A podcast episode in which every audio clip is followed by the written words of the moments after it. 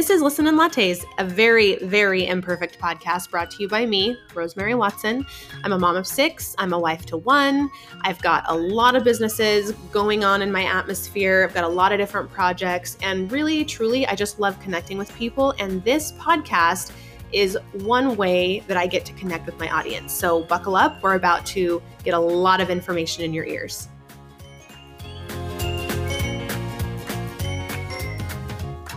Now that we've talked about color palettes and we've talked about typography, we're going to talk about logos. And when we create logos for clients, we give them a handful of options. And with this coaching program, we're going to really educate them on how to use them and where and why.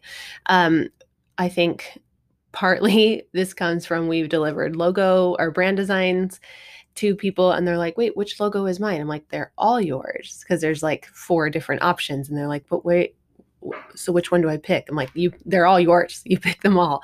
And they then just stick with the main logo that we've designed for them for everything, but we've created a handful of options so then that way they can use them in different ways to complement each other. Um, and so the different options when we create logos is the main logo, which is generally what we use when we put together websites. It's the main like hero image of their website, the first thing people see. A lot of times it's what's on their business card.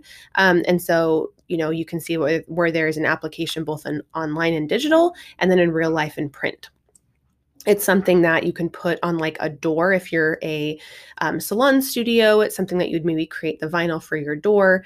Um, and then we have a sub logo which is something that still says your name but can be an accent. So that might be um, especially if it's something that's like round. We do a lot of round sub logos because we can use those as like bio images for social media platforms.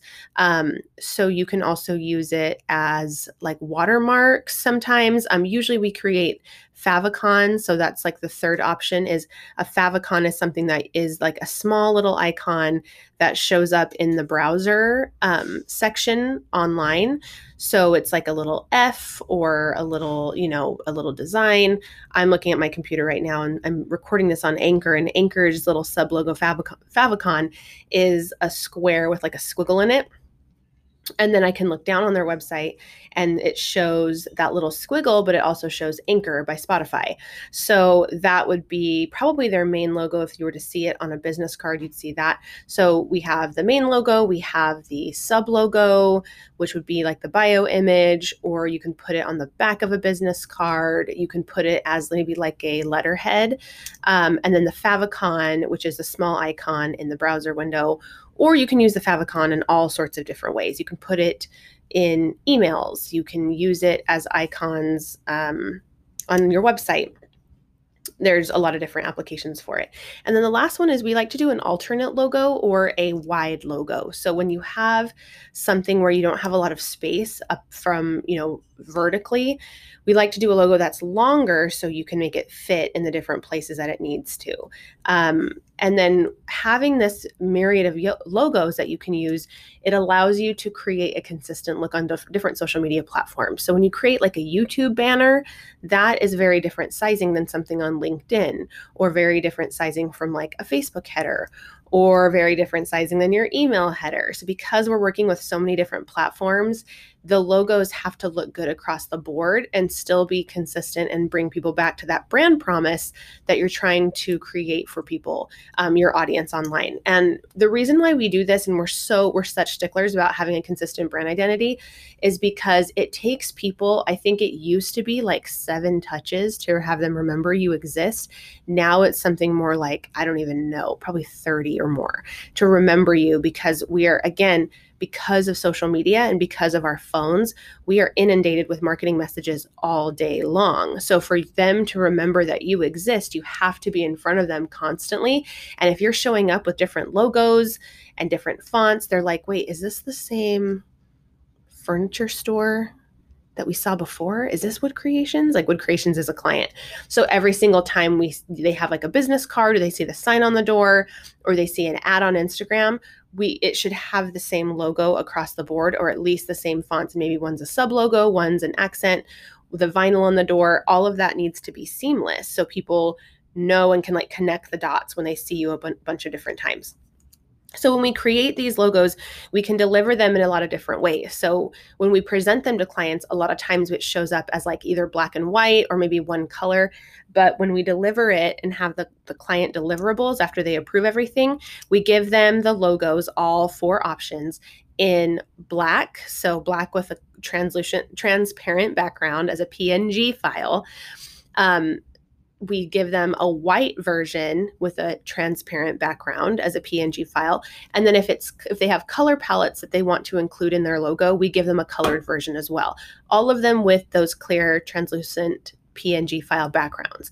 Now we will also give them jpeg files. So png dot png is like a file name and a file type if you give them .jpegs, that's a lot of times what print shops want to have. And so you can give them that logo file, but it's not going to be a clear background. It's always going to be a white background. So if you're ever sending a designer a logo and it's a .jpg file, know that the background's not going to be transparent. So if you're trying to put that logo on top of like a colored background, maybe for a flyer, you need to have the .png transparent background or that white box is going to show up as the background of your logo. Um, and then we also create a vector file. So that is something created in Illustrator and it's exported. So then that way that can be resized as big as you want. So if you wanted to make a billboard or you wanted to make a giant sign on the top of the front of your store, you need to have a, a vector file, not just a pixelated JPEG or PNG file, because you can't resize that and keep the um, like the same visual crispness as you can with a vector file. So, luckily, when you work with us, you don't need to know about all those files or worry about it. Just know that we give you all of those file types in a Google Drive folder or a Dropbox folder so you can access it and send any designer at any time you work with in the future.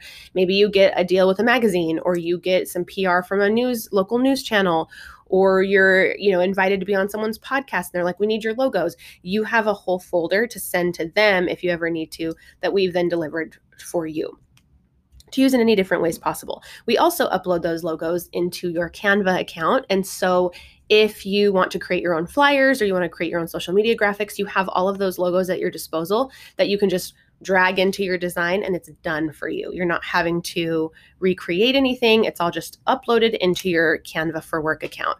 Um, and the difference between Canva and Canva for Work, Canva's free. You can use the tools, but they're like limited. If you have a Canva for Work account, it's about $13 a month and it's so worth it because you're able to save all of your brand color palettes within Canva. You're able to upload all your logos. You're able to upload all of your brand um, fonts into Canva and use them every time you need them. Um, and then also, you get access to a lot of different designs, more capabilities if you have a Canva for Work account. So, highly recommend that. We'll put a link to that in the show notes. You can use our affiliate link if you want.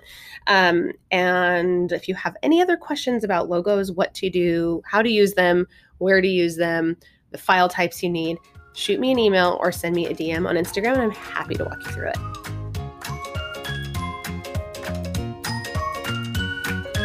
Hey, thanks so much for listening. I'm so glad you stopped by this little corner of the audio internet to listen to Listen and Lattes. It is a podcast brought to you by me, obviously, Rosemary Watson, which you can find out more about me on Instagram at Rosemary Watson. Um, but you can also find out more about my company. These are the people that make the magic happen. They make this podcast come to life. Um, you can find them at Artisan Creative Media Agency at artisan.agency on Instagram. And if you want to give another podcast a listen, you can listen to our agency podcast, Curated Conversations. I'm the host, and it's brought to you also by my people at Artisan Creative Media Agency. I would love, love, love to hear from you. So leave a review, send me a DM on Instagram, and let's connect in real life.